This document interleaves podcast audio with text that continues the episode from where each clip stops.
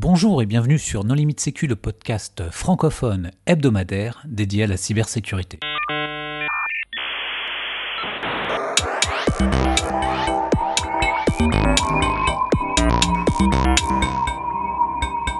Alors aujourd'hui, nous allons parler des aspects juridiques liés au pentest avec Marc-Antoine Ledieu. Bonjour Marc-Antoine. Bonjour. Pour discuter avec lui, les contributeurs No Limite Sécu sont Jean-Philippe Gaulier. Bonjour. Nicolas Ruff. Bonjour. Et Hervé Schauer. Bonjour. Alors Marc-Antoine, on a déjà réalisé de nombreux épisodes ensemble, mais pour les, les auditeurs qui ne, qui ne les auraient pas écoutés, est-ce que tu voudrais bien te présenter? Tout à fait, Marc-Antoine Ledieu, je suis avocat au barreau de Paris depuis quelques années. Euh, je rédige des contrats B2B euh, dans le numérique et j'ai un gros focus euh, sur les aspects de cybersécurité, pour prendre le terme législatif légal d'aujourd'hui. Et j'accompagne un certain nombre de, de prestataires spécialisés dans comment dire l'audit de sécurité slash euh, intrusion, slash euh, je vais tout rentrer, je vais tout péter, euh, et tu vas me donner de l'oseille en échange. Alors Marc-Antoine, quelle est la différence entre un pentest et une, intrusion? Alors, on va parler de droit d'aujourd'hui, hein. je ne parle pas du droit d'il y a 30 ans ou d'il y a 40 ans. Aujourd'hui, la différence entre un pentest et une intrusion, c'est l'autorisation. On peut appeler ça aussi un consentement ou on peut appeler ça dans un contrat puisque c'est bien la même chose. À partir du moment où moi, professionnel, euh, éventuellement sous contrat de travail ou sous contrat de mission, je rentre à la demande, avec l'accord du pen testé dans son système d'information, je ne commets pas une violence numérique, je suis dans le cadre d'un accord contractuel et je me fais autoriser euh, l'accès euh, un peu rock'n'roll, oui, mais l'accès dans un système de traitement automatisé de données, pour prendre le terme pénal en France, où franchement, on peut dire un système d'information, euh, au sens légal du terme, c'est quand même la même chose. Tu veux dire qu'il y a des pen tests qui sont réalisés sans contrat ou sans consentement? Bah, en fait, il y a, euh, des gens qui euh, rentrent dans des systèmes d'information et puis ensuite on leur dit mais qu'est-ce que vous faites? Ils disent ah, non mais c'était un pen test. Ah mais vous avez l'autorisation? Ah bah non mais c'était gratuit. Ah bon, mais vous faites ça pourquoi Bah je fais ça parce que c'est pour le bien de celui que j'ai pen testé. C'est pas comme ça que ça marche en droit. Alors, je dis pas que dans la réalité ça n'arrive pas, mais en droit, celui qui se fait prendre à peine tester pour le plaisir de s'amuser euh, commet un délit au sens du code pénal. C'est 323.1 du code pénal aujourd'hui. Et j'ai un, client qui, euh, sur son site web, a dit euh, vous pouvez faire du bug bounty, et puis éventuellement je vous remercierai si vous remontez euh, des failles et il y a tous les chercheurs euh, du monde qui potentiellement euh, peuvent tester et faire des choses et qui envoient des mails. Il n'y a pas de contrat là, il n'y a pas de, c'est ah pas bah, écrit, c'est pas signé. Comment ça se passe? eh, Si, normalement, quand je suis pen tester, alors on, va prendre l'hypothèse un peu classique du, j'ouvre les guillemets, du chercheur en sécurité des systèmes d'information, ok, euh, euh, ou pour la cause de la recherche informatique ou de la sécurité informatique, c'est le terme du, code pénal en France. Euh, si je fais ça via une plateforme de bug bounty, d'une manière ou d'une autre, j'ai accepté les conditions de la plateforme de bug bounty. Donc de la catégorie hacker sympathique, enfin ou plus ou moins sympathique d'ailleurs, je bascule tout de suite dans la catégorie professionnelle, puisque j'ai un accord avec la plateforme de Bug Bounty qui, elle, a un accord avec le client qui vient se faire. Euh, oui, mais là, tu me parles de, plateforme de Bug Bounty. Euh, moi, je te parle de sociétés qui feraient du Bug Bounty sans passer par une plateforme. Donc, qui, sur leur site, euh, bah, par exemple, technique et droit du numérique.fr, a une page qui, où, il y a marqué, où il y aurait marqué euh, allez-y, euh, hackers de tous les pays, unissez-vous, euh, trouvez des failles de sécurité, et si c'est intéressant, je vous rémunérerai avec un t-shirt, un Mars, 100 euros, j'en sais rien. Bah, c'est un contrat. C'est un contrat, mais Ça, veut dire qu'à partir du moment où c'est marqué sur le, le site de l'entreprise, on va dire, même si c'est pas signé, on va dire que c'est un accord tacite bah, euh, euh, c'est même mieux qu'un accord tacite. En contrat, euh, c'est à peu près dans tous les pays du monde, un contrat entre professionnels, ça se prouve par tout moyen. Donc quand c'est écrit et signé, tout le monde sait ce qui a écrit et signé, en espérant que tout le monde ait compris d'ailleurs, ça c'est un autre problème. Mais à partir du moment où on passe un contrat verbal, il y a plein d'industries dans lesquelles il y a des contrats verbaux en matière de cheval, en matière de péniche sur la scène, enfin il y, a plein de domaines dans l'art. les gens passent des contrats verbaux et ce qui va prouver la prestation, souvent, c'est le paiement ou, son exécution. Donc à partir du moment où moi je mets une page web dédiée en disant venez me pentester et euh, ceux qui m'auront remonté euh, une vulne, je les rémunère, et ben ceux qui vont prouver euh, de manière assez simple qu'ils ont adhéré à ces conditions en faisant ce qu'on leur demandait, ceux-là, ben, ils seront couverts par le contrat non écrit il n'est pas tacite, il est non écrit, donc c'est plus difficile à prouver, mais il sera protégé euh, par l'accord euh, et prouvé par la prestation. Le problème, c'est que euh, quand on dit ben, venez me pen tester, ça veut peut-être pas dire rentrer dans mon système d'information, copier toutes les bases de données, gardez-les pour vous, point. Ça, ça c'est pour moi, dans des conditions normales de pentest, ça c'est excessif. Et donc là, ça prête le flanc au pénal. Après, le critère du droit pénal en France. Le problème, c'est qu'il faut que ce soit sur le territoire national. Et quelqu'un euh, qui est à l'autre bout du monde et qui joue à ça de manière euh, tout à fait légitime, comment est-ce que lui, je le poursuis devant une juridiction pénale française? C'est là où entre la loi, euh, dans ce qu'elle a de plus magnifique quand elle est écrite, et la réalité, bah il y a quand même un gros delta. Ça veut dire que, euh, si je comprends bien ton explication, euh, finalement, le droit français euh, serait fait pour attraper les pirates français ou dans les pays limitrophes, mais que finalement, si un ami brésilien, malien, russe ou autre venait à vouloir faire du bug bounty et malencontreusement glisser pendant son, son test, finalement, il craint peut-être pas grand-chose bah, euh, faudrait porter plainte, faudrait qu'il y ait une poursuite pénale de la part du parquet. Ok, c'est le procureur euh, et euh, j'allais dire ses acolytes, le procureur et et tous ses subordonnés. D'abord, il faudrait qu'on identifie la personne. Ok, bon, en général, dans un problème de bug bounty, quand les gens veulent se faire payer, ils se débrouillent pour être identifiés. Donc ça, c'est pas un énorme problème. Mais après, si c'est quelqu'un qui est en Chine, hein, pour prendre un exemple au hasard, comment je fais moi, juge français, pour condamner de manière effective quelqu'un qui fait une prestation illicite ici, mais qui est situé sur le territoire de la Chine. Ben, c'est pas possible, quoi. Ça marchera pas en pratique. Mais bon, si la question se pose, c'est quand même par rapport à des jurisprudences antérieures, dont la fameuse jurisprudence Bluetooth, par exemple. Euh, parce qu'il y a une. On ne sait pas toujours qu'on est en train de faire des choses illégales, non? Enfin, quand on trouve un document indexé par Google, euh, disponible publiquement sur Internet, ou. Ok, alors la jurisprudence euh, Bluetooth, qui est quand même une, des dernières un peu récentes euh, et instructives qu'on ait eues, ça a fini en cassation en 2015. Euh, qu'est-ce qu'on lui a reproché à Bluetooth? On lui a reproché non pas d'être rentré dans un système d'information, puisque l'ANSES, qui était l'agence qui s'était faite poder, par, Bluetooth, avait reconnu qu'ils avaient une faille de sécurité, que la sécurité n'était pas assurée à l'entrée. Donc il a été relaxé en appel, cassation, il a été relaxé là-dessus. Par contre, ce qu'on lui a reproché, c'est d'être, bon, une fois qu'il était rentré, ok, c'est d'être rentré sur des documents où il y avait marqué confidentiel en gros quand même dessus, et de les avoir téléchargés. Et là, la, jurisprudence, l'appel c'est sûr, et en cassation, ils ont dit en plus, bon, vous avez vu que c'était, euh, fallait pas vous maintenir, vous êtes resté, vous avez téléchargé pour 7 gigas, je crois, hein, 7 ou 8 gigas, euh, et il n'avait pas le bénéfice du statut de, journaliste. Auquel cas, ils lui ont dit, bah monsieur, on va vous retenir pour euh, maintien frauduleux dans un système d'information et vol de documents. Et effectivement, c'est une des dernières jurisprudences qu'on ait sur du vol d'informations sans support, c'est qu'on lui a dit, ben, vous avez bah, copié, on peut pouvez pas l'en empêcher physiquement, mais le fait de le faire sans l'autorisation, et c'est le terme hein, qui est retenu par la Cour de casse, sans l'autorisation du propriétaire des informations, vous rend coupable de vol. Et on l'a accroché pour ça euh, sur ces deux fondements. Donc il y avait maintien frauduleux et vol de documents, vol d'informations.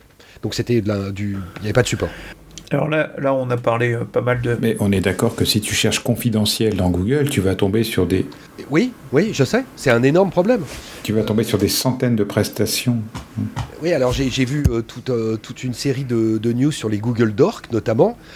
C'est incroyable la manière dont les gens laissent indexer des contenus plus ou moins sensibles.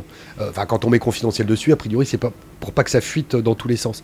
Mais apparemment, si on tape par une recherche que moi je sais pas très bien faire, mais une recherche un peu avancée euh, sur Chrome, euh, documents confidentiels, apparemment il y a des centaines de milliers de, réponses qui sortent. Mais euh, donc c'est indexé, on sait que ça y est, euh, on peut aller voir, entre guillemets, puisqu'il y a un défaut de sécurité, enfin, on, légalise pur et dur, hein. donc on peut aller voir, parce que voilà, mais alors dès que on va voir, si on commence à copier, là, au sens pénal, on est bon comme la romaine. Enfin, c'est très curieux comme jurisprudence, parce qu'on voit bien qu'il y a un hiatus entre la réalité euh, et, la, et la sanction pénale derrière, mais sur les textes, dans les textes, pardon, euh, c'est Surtout que si on est informaticien, on sait que voir, c'est déjà copier. Hein. Bah, euh, quelque part, c'est ça. Et en fait, j'ai trouvé une, jurisprudence d'ailleurs qui, euh, qui, a été rendue sur le fondement de 323.3. Euh, c'est un peu toute la même litanie au sens du code pénal, et qui dit que le seul fait de modifier ou de supprimer des données, un système d'information 323.3 machin, eh ben, c'est pénal, même si leur auteur, l'auteur de l'infraction, n'est pas animé de la volonté de nuire. Et ça, c'est 1999, c'est la Cour de casse. Donc on pourrait penser que c'est une jurisprudence qui est ancienne. Or, l'expression, euh, même sans être animé de la volonté de nuire, c'est-à-dire qu'aujourd'hui, enfin déjà en 99, mais aujourd'hui, rentrer dans un système d'information sans autorisation, même si c'est que pour voir, entre guillemets, euh, faire coucou et rien voler, ça reste euh, en soi un délit sur 323.3 du Code pénal. Est-ce que tu nous confirmes que le scan de port n'entre pas dans euh, ce, cette, violence euh, non contractuelle alors, le scan de port, euh, là j'ai beaucoup bossé avec, avec des gens dont c'est le métier, hein, dont c'est l'activité. en fait, le scan de port, il y a plusieurs manières de l'encadrer contractuellement pour que ça pose pas de problème au sens pénal. D'abord, moi ce que je mets dans les, dans les contrats hein, pour les prestataires, c'est qu'il faut que ce soit fait sur des URL sans exécution de code arbitraire. Donc entre guillemets des URL légitimes donc je vais taper sur, euh, on va prendre l'exemple de, site web parce que c'est ce qui est a de plus parlant pour beaucoup de juristes, mais globalement l'URL elle est publique, je rentre par cette URL, euh, je suis tranquille. Ensuite, donc pas d'exécution de code, de code arbitraire, il faudrait, je parle bien au conditionnel, il faudrait utiliser bien sûr un navigateur standard du marché euh, pour pas abuser entre guillemets d'outils qui permettraient de faire des choses qui oui oui je sais ça fait un peu science-fiction mais euh, à un moment quand il faut l'écrire bah, ça s'écrit comme ça.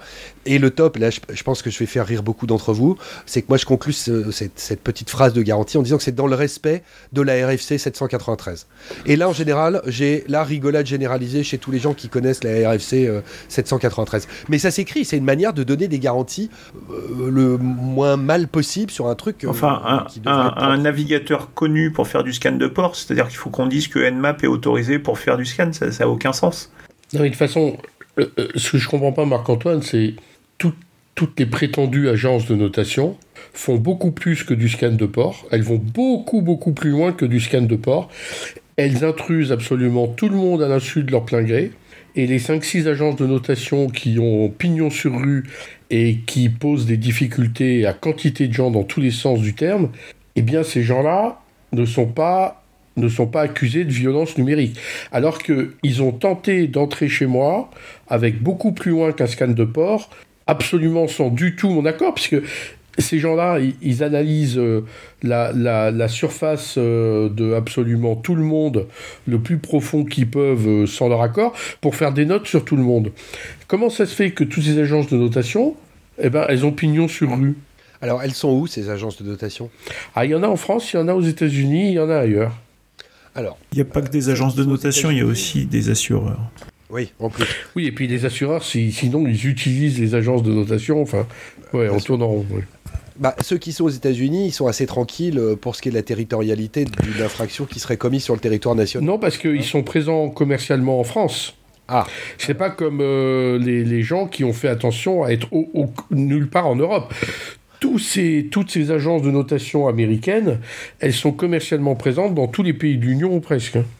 Ok. Alors maintenant, il faut, voir, euh, et là c'est la vraie difficulté euh, pour nous les juristes, c'est jusqu'où va le scan de port. Euh, moi, les limites que j'y mets, j'ai trouvé en, rigolant entre guillemets avec un client, on appelle ça du scan de port actif avec corrélation applicative. C'est-à-dire que, je vais le faire en métaphore, parce que moi, euh, dans cet univers qui est quand même complètement immatériel, j'ai besoin de me raccrocher à des métaphores euh, très parlantes.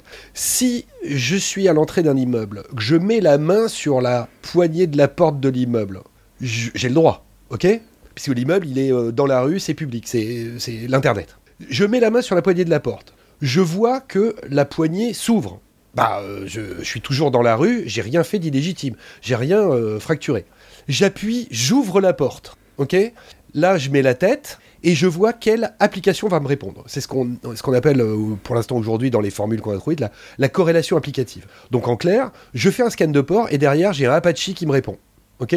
Eh ben, si je me cantonne à ça et que je referme la porte entre guillemets et que je vais faire un fichier log, une empreinte de ce que vous voulez, qui me permet juste de dire que tel jour, telle heure, à telle euh, URL, euh, adresse IP, euh, ce que vous voulez, il y a une application qui m'a répondu à partir de tel port, ça pour moi, c'est légitime.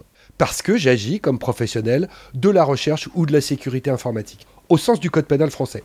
Si je fais ça, moi, je me sens d'aller le plaider, ça, devant un juge. Et si je fais beaucoup plus, c'est-à-dire que j'utilise les informations euh, renvoyées par euh, Apache et euh, je m'en sers pour faire d'autres tests. Bah euh, là, je suis mandaté par personne pour ça. Ah bah non, ils sont mandatés par personne et d'ailleurs on aimerait bien qu'ils arrêtent de le faire, mais ils le font et visiblement sans aucune difficulté. Bah, c'est un peu le problème aujourd'hui de, de- le, pareil le delta entre ces textes euh, qui sont quand même maintenant extrêmement nombreux.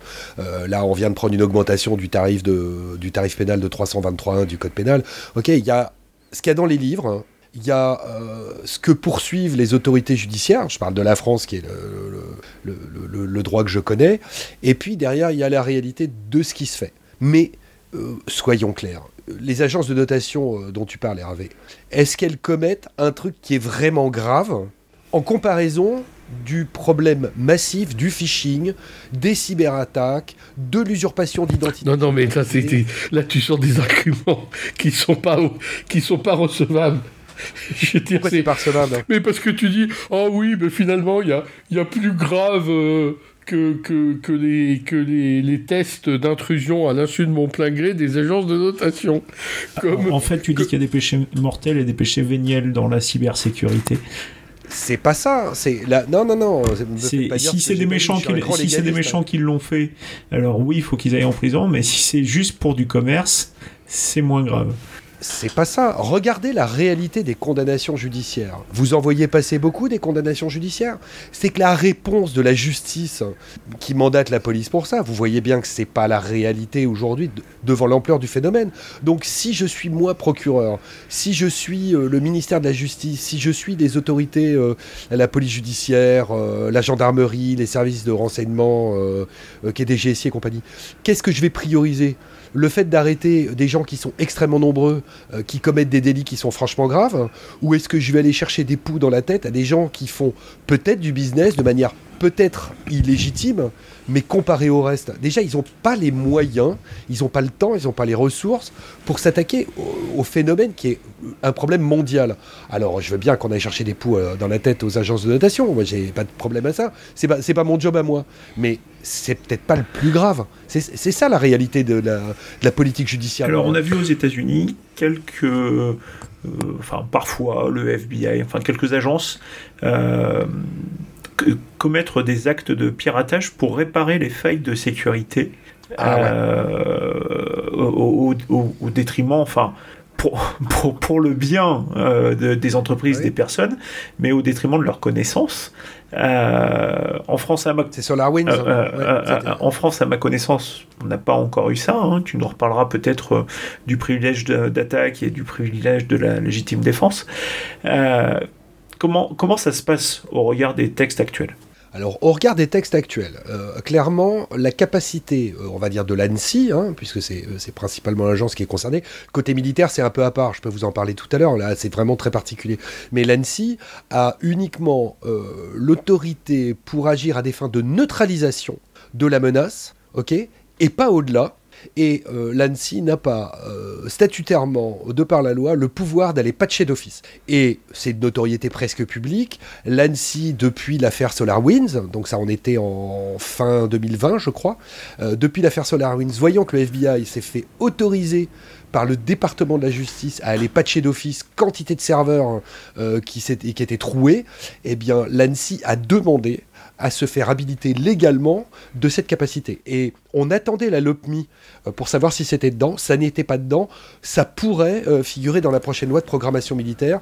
Euh, j'avoue que j'ai un peu de mal à me procurer un avant-projet. Là, c'est difficile, difficile à avoir comme lecture. C'est attendu pour le mois de juin-juillet, probablement mm, pour la prochaine LPM. Mais pour l'instant, moi, j'ai pas vu encore le texte passer, même en avant. Sauf erreur de ma part, la gendarmerie n'a pas attendu puisque euh, dans le cadre d'un rançongiciel, ils avaient pris en main euh, le C2 et ils avaient neutralisé sur les postes les charges virales. Euh, et, la neutralisation d'une charge virale, alors je n'ai peut-être pas les bons éléments, hein, mais... Réponse à incident. Alors oui, réponse à incident, mais... Individuel. mais accès et maintien dans un système de traitement automatisé dans des pays qui n'étaient pas la France, en dehors de leur juridiction. Donc là, encore, même si c'est pour le bien des, personnes, et j'entends bien, hein, là je, pousse jusqu'au bout euh, l'argument. On connaît ta mauvaise foi, euh, je, pousse l'argumentaire jusqu'au bout, mais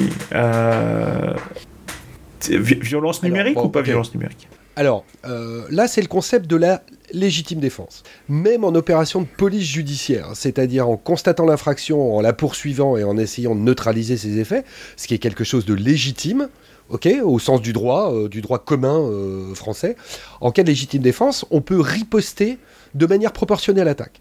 Et dans la notion de riposte, il y a la notion de je fais cesser l'attaque, mais de manière proportionnée à ce que j'ai vécu. Donc si moi je suis euh, police judiciaire, si je suis gendarmerie, euh, et que j'interviens sur une euh, attaque en cours, et que j'arrive à déterminer qui est le C2, et que j'éteins le C2, là, il y a une réponse proportionnée à l'attaque. C'est la même chose que de faire un takedown euh, quand on est dans un pays coopératif, bien sûr. Alors quand on est sur le territoire français, ça se passe bien. On appelle l'hébergeur, on lui dit, dis là, là j'ai une charge qui m'arrive, qui est franchement anormale, le serveur il est chez toi l'hébergeur constate qu'il y a un flux de données qui est anormal et qu'à ce moment-là, les conditions de l'hébergement ne sont pas respectées, là, c'est l'hébergeur qui a le droit de, entre guillemets, débrancher le serveur, euh, le C2, ou en tout cas le dernier serveur connu dans la chaîne des rebonds successifs. Là, c'est de la légitime défense, c'est légitime. Enfin, c'est légitime défense, quoi. Alors souvent, Marc-Antoine, il y a des... euh, il y a des hébergeurs qui imposent absolument aux pentesters euh, de signer un contrat tripartite c'est-à-dire qu'ils n'acceptent pas le, le pen test qui a été mandaté euh, par celui qui est hébergé chez, eux. Alors comment, comment les boîtes de pen test doivent réagir à ça? Alors, euh, d'abord en droit, hein, en droit pur et dur, et je dis bien en droit de l'Union européenne, hein, c'est notamment dans Nice 2, la nouvelle directive Nice version 2, euh, qui est du 14 décembre 2022, donc c'est tout frais. Système d'information, c'est défini comme toute ensemble interconnectés de moyens euh, informatiques, machin, truc, truc. Donc, déjà légalement, quand moi je suis une entreprise et que j'ai une partie de mon système d'information, infrastructure, logiciel ou data, ou les trois, qui sont chez un hébergeur, eh bien, les ressources de l'hébergeur que j'utilise, c'est mon système d'information. Ça, en droit, ça fait pas l'ombre d'un doute. Donc maintenant, quand je suis une entreprise et que je signe un contrat avec un pentester, je dis euh, viens, me secouer, euh, viens me secouer mon système d'information, tu vas voir, c'est très résistant. Le pentester est bien fondé à rentrer dans la partie du système d'information qui est chez l'hébergeur, quelles que soient les conditions de l'hébergeur. Alors ensuite, il y a deux options. Soit moi, je suis le pentester, je sais qu'il y avait une convention, la fameuse convention tripartite, mais je l'ai pas eu, je l'ai pas signé, je veux pas le savoir, je fais mon job moi, c'est l'option que, je privilégie vis-à-vis de tout le monde. Ou alors, il faut que mon client, euh, le, client pentester, vienne dire Attends, moi j'ai une convention euh, machin, il faut que tu signes machin.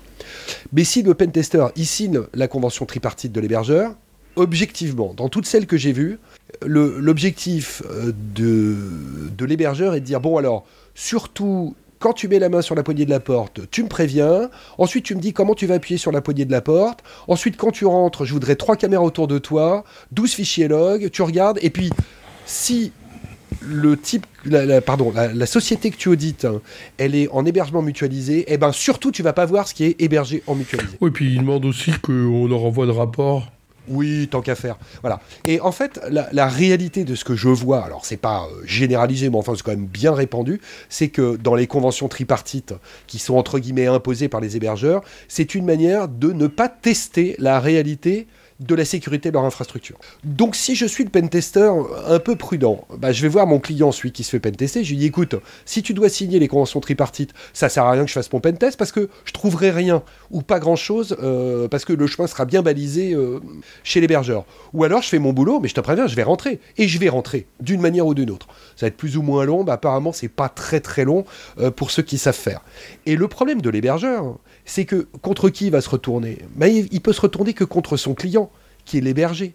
Et au bout d'un moment, les hébergeurs vont pas virer tous leurs clients qui sont pentestés en disant Oh, vous n'avez pas respecté euh, les conditions de pentest que moi, plateforme d'hébergement, euh, je souhaiterais voir respectées par tout le monde. Parce que d'abord, ils vont perdre tous leurs clients. Et puis si en plus, ils commencent à jouer à ça en disant bah, Moi, je vous résilie tous vos contrats d'hébergement, allez vous faire héberger ailleurs. Moi, à un moment, il y a un, un héberger qui va dire Mais dis donc, euh, Alors, en fait, là, je viens de rentrer. Attends, là, ouais, ouais. je viens de rentrer dans ton système d'information. Ok, chez toi, euh, l'hébergeur. Ton truc, c'est une passoire. Je prouve que tes conditions de sécurité sont mauvaises parce que moi, je fais mon job sur contrat et tu viens me résilier mon contrat pour ça derrière. Mais ça, c'est pareil. Je veux bien aller le plaider parce qu'on va rigoler et à plusieurs. Mais je pense pas que ce soit l'hébergeur qui rigole au final. Mais c'est pas comme ça qu'ils s'y prennent. En fait, les hébergeurs, euh, ce qu'ils font, c'est que ils font en sorte d'avoir un filtrage spécifique sur euh, les boîtes de pentest. C'est-à-dire qu'ils cherchent toutes les plateformes de pentest par lesquelles les pentesters euh, pentestent. Et en fait, euh, pour les, ils les bloquent euh, de manière spécifique sur leur firewall. Non, c'est pire que ça, Hervé. Dans les conditions de pentest hein, que les hébergeurs imposent et que les clients finissent par accepter, il y a déjà écrit dans la lettre de mission la série d'adresses IP qui vont servir à l'intrusion. D'ailleurs, qui n'est pas une intrusion, puisqu'il y a autorisation qui est donc un pentest. C'est déjà écrit, donc ils n'ont même pas besoin de les filtrer, ils les, ils- ils les connaissent à l'avance. Mais c'est que derrière, la terreur des hébergeurs, c'est de voir l'ampleur des actions des pentesters une fois qu'ils sont rentrés. Parce que là, ils se demandent, mais qu'est-ce qu'ils vont bien être capables de faire? Et euh, les gars qui sont un peu doués, enfin je dis les gars, euh, pardon de, ce caractère inclusif de, mon terme, mais euh, les, professionnels, deux L, E, S, entre parenthèses, fermez la parenthèse, bah, les professionnels qui savent rentrer, ils rentrent bien au-delà, souvent, de ce qu'espère ou de ce que craint euh, l'hébergeur. Et c'est ça leur terreur. Parce que sinon, euh, à un moment, euh, le pentest à la blind, euh, genre je rentre et je te donne pas mon adresse IP source, franchement, je comprends que ça fasse rire personne. Il y en a qui le font, mais contractuellement, c'est loin d'être répandu. Qu'est-ce qui se passe en cas d'accident Si je te donne une adresse à tester et que je me suis trompé d'une lettre ou d'un chiffre dans une adresse IP et tu testes quelqu'un d'autre? Eh ben, euh, ça c'est une bonne question. Ça, j'ai pas encore eu l'hypothèse, mais en clair, euh, si euh, je propose à un serrurier de venir changer ma serrure chez moi et que j'habite à telle adresse et que zut, je me trompe hein, et que je donne le numéro de mon voisin d'en face que je peux pas blairer, qui comme par hasard serait un concurrent, hein, des fois qu'on aille au bout du raisonnement, hein, parce qu'il faut pas rêver, eh ben, celui qui fait ça, il est de mauvaise foi. Ça va être compliqué à prouver, mais a priori, il est de mauvaise foi. Par contre, le pentester, lui, il devrait commencer quand même à regarder l'endroit dans lequel il met les pieds. Ça s'appelle une prudence élémentaire, une bonne pratique, comment dire. Moi, quand je fais des lettres de mission pour mes clients, ils me donnent leur numéro de RCS, je vais vérifier.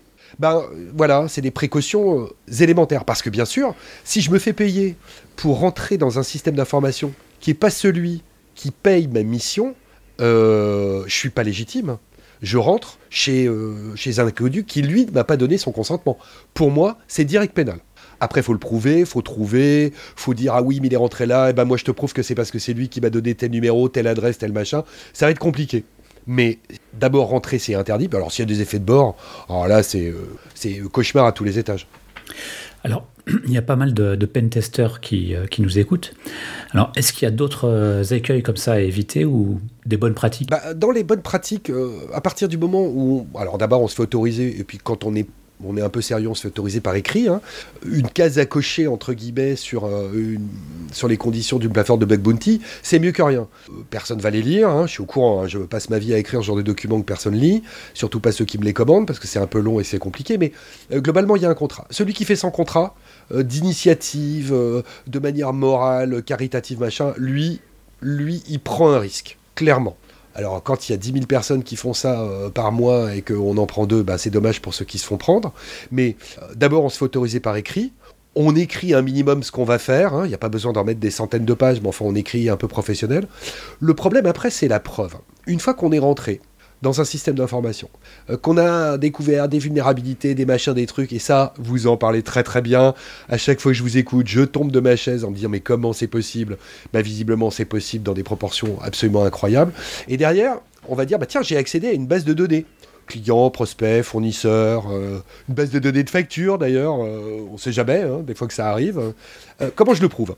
Eh bien si je copie, eh ben si je copie, euh, bah, c'est pédale là aussi. Alors quand on est prudent, et c'est pour ça que j'accompagne pas mal, pas mal de clients aujourd'hui là-dessus, je me fais autoriser par écrit à prendre une partie, je cite, hein, qualitativement ou quantitativement non substantielle. C'est du droit des bases de données euh, en Europe. À des fins de preuve, ok? Donc en fait j'ai besoin de prouver la matérialité des endroits du SI dans lequel je suis rentré. Je vais faire une petite copie d'un petit échantillon représentatif, mais petit quoi, juste pour bien prouver que je l'ai fait. Ok Je stocke ça dans mon système d'information, moi, pentester. Et une fois que j'ai fini ma mission, je tiens à disposition les archives de ce que j'ai euh, enregistré, les, échantillons, voilà, je l'appelle comme ça d'ailleurs dans mes contrats, l'échantillon réalisé, euh, machin. Et je dis au client, maintenant, bien sûr je lui communique tout de manière sécurisée, parce que ça, maintenant, dans les réglementations européennes, il est dit que les rapports d'audit, euh, de sécurité doivent être mis de manière sécurisée, blablabla. ok? Ça, c'est le règlement d'ORA, je crois. Et une fois donc que j'ai tout transmis à mon client de manière sécurisée, eh bien, je prends l'engagement d'effacer définitivement l'échantillon euh, réalisé. Donc je l'efface définitivement de mon système d'information. Et s'il y avait des données personnelles dedans, je, les, je m'engage à les anonymiser strictement au sens de la CNIL euh, euh, référentielle de mai 2020, je crois, un truc comme ça. Et j'efface. Et, et je m'engage bien sûr aussi à m'en servir au profit de personne, ni à titre gratuit, ni à titre onéreux, au profit de moi-même ou d'un tiers, à quelque raison que ce soit, machin. Et, je jure sur la tête de Jean-Claude Van Damme que je vais l'effacer. Et ben oui, c'est un peu ça quand même. Et celui qui ne le fait pas, ben, c'est un mauvais professionnel. Celui qui se fait toper, c'est dommage. Mais à ma connaissance, pas de jurisprudence. Mais quand on l'écrit et que c'est juste bien encadré, ça permet de bosser plus sereinement. Et alors, ça va, ça va nous amener euh, euh, sur, autre chose très rapidement. Euh, je suis client d'un service, je trouve une vulnérabilité. Ah, alors je suis un bon citoyen. En, glissant, bien sûr. Hein. Oui, oui, bah, je, suis tombé par hasard sur une URL. C'est marrant, par hasard, j'ai découvert qu'il y avait de la base 64 dedans. Comme par hasard, j'ai un petit logiciel à côté qui me permet de convertir la base 64 pour rentrer. Donc ça devient de l'exécution de code arbitraire, mais. mais non, l'exécution de code arbitraire, c'est absolument pas ça, maître. Ouais, ouais, mais juridiquement, un peu quand même. Hein. C'est qu'on est allé bidouiller un truc. Euh, bon, enfin bref. Mais c'est pas ça le problème. Eh ben, donc je découvre une vulne euh, enfin oui, il y a une vulne, ok. Je fais un accès ben, euh, non autorisé, par exemple à une grosse base de données. Eh ben, j'ai deux options. Soit je connais les gens qui se sont fait trouer, je les appelle et je mets mon avocat en copie et je montre que je suis légitime parce que voilà, si mon avocat il est en copie, pas de problème. ou alors, je suis un, un, très très bon citoyen, j'applique la loi pour une république numérique transposée dans le Code de la défense et j'informe l'ANSI de cette vulnérabilité. Et si je le fais dans les formes de l'article, je ne sais plus combien, euh, euh, du Code de la défense, euh, à ce moment-là, je suis protégé par la loi bah, pour, pour informer, voilà, on va pas dire dénoncer pour en fâcher personne, j'informe l'ANSI d'une vulnérabilité. Alors, je, signale. En pratique, voilà, je signale, très bien. je divulgue, je signale dans, les nouvelles lois là, sur le, les lanceurs d'alerte, c'est ça, c'est on divulgue ou on signale. je divulgue à l'ANSI et j'ai une impunité pénale complète de la part de l'ANSI qui s'engage également statutairement à euh, protéger mon identité. Donc on ne révèle pas qui est le lanceur d'alerte. Bon, sauf que d'expérience, euh, pour en avoir parlé un peu à droite à gauche, c'est un truc qui est pratiqué en général que pour les vulnes critiques. Euh, dès qu'on va dépasser du 9, du 9 plus en, CVSS. Au-delà, je crois que même l'ANSI, ils n'ont pas le temps de, de, tout gérer. Pour finir, peut-être, Marc-Antoine, tu as lu de nombreux euh, contrats de sociétés qui font des euh, tests d'intrusion. Euh, tu en as rédigé toi-même de nombreux. Est-ce que il y a des conseils? Est-ce que tout est bon? Est-ce que tout est à reprendre? Quel est ton point de vue de professionnel là-dessus?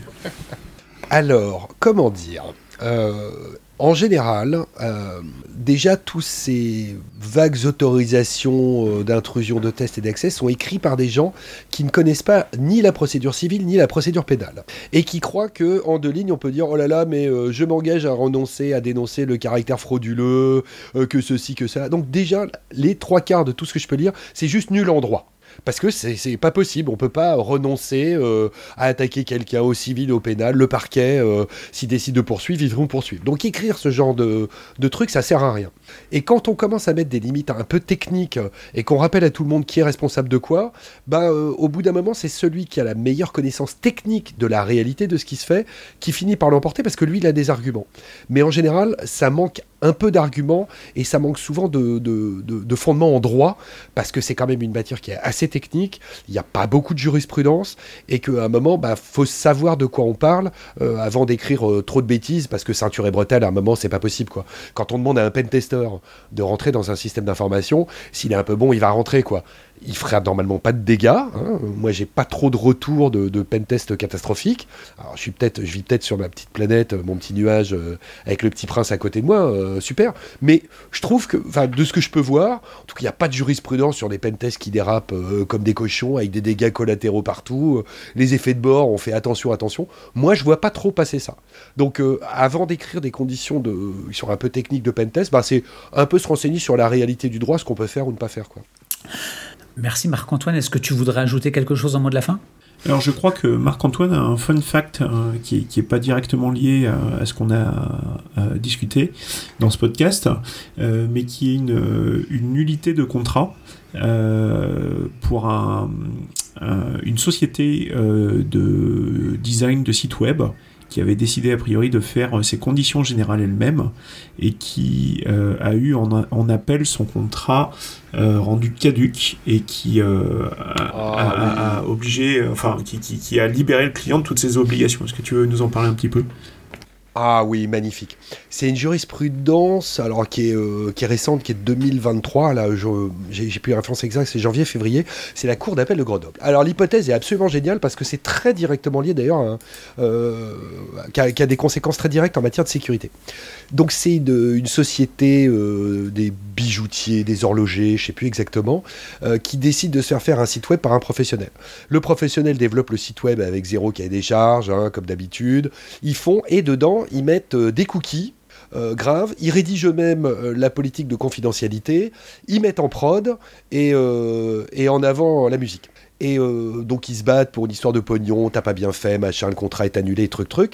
Et à un moment, le, bijoutier ou l'horloger vient soutenir que, mais faut pas les condamner eux pour traitement de, données à caractère personnel illicite, c'est un problème de cookies qui avait été posé, je, crois qu'il y avait des Google Analytics euh, qui avaient été mis d'office, hein, comme font 99% des développeurs de sites web, et il disait, mais nous on savait pas, donc euh, qu'on nous accuse pas d'être euh, celui qui va collecter des données ou mettre des cookies sans consentement. Et la cour d'appel de Grenoble, donc on ne parle pas du, tribunal d'instance de Pétaouchnok sur Flac, quoi, on est déjà en appel, donc ça commence à être un peu sérieux, dit, vous, les prestataires professionnels, votre client n'y connaît rien, donc quand vous faites le site web, vous mettez des cookies, entre guillemets, ça aurait été la même chose s'il n'y avait pas eu de sécurité, hein, au sens de l'article 32, RGPD, machin. Globalement, c'est vous qui avez fait le job. Donc, quoi qu'il y ait dans le contrat de service, c'est vous qui êtes responsable. Et ils ont été euh, condamnés, le contrat a sauté, remboursement, machin, la totale. Et ce qu'il faut tirer comme conclusion euh, de, ce, de cet arrêt, qui a un tremblement de terre pour nous les juristes, hein, c'est que quand on est un professionnel du site web ou de la sécurité des systèmes d'information, c'est la même chose. Et qu'on fait tout le boulot pour des clients qui travaillent dans un autre métier. Euh, garagiste, plombier, opticien, produit de luxe, de ce que vous voulez.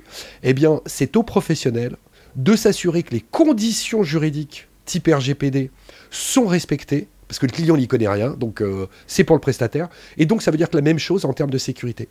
Donc l'entreprise, le développeur qui va livrer un site web qui est tout pourri en termes de sécurité, si le client se fait poney, il se retourne contre le prestataire et il dit T'as pas fait le job, j'avais pas de bonnes conditions de sécurité de mon site web ou de mon système d'information, c'est toi qui es responsable. Et là, on prend cette jurisprudence, on va plaider ça, première instance, appel machin, normalement on gagne. C'est absolument incroyable. Bon, eh bien Marc-Antoine, merci beaucoup d'avoir accepté euh, notre invitation. Merci aux contributeurs. Chers auditeurs, nous espérons que cet épisode vous aura intéressé. Nous vous donnons rendez-vous la semaine prochaine pour un nouveau podcast. Au revoir. You.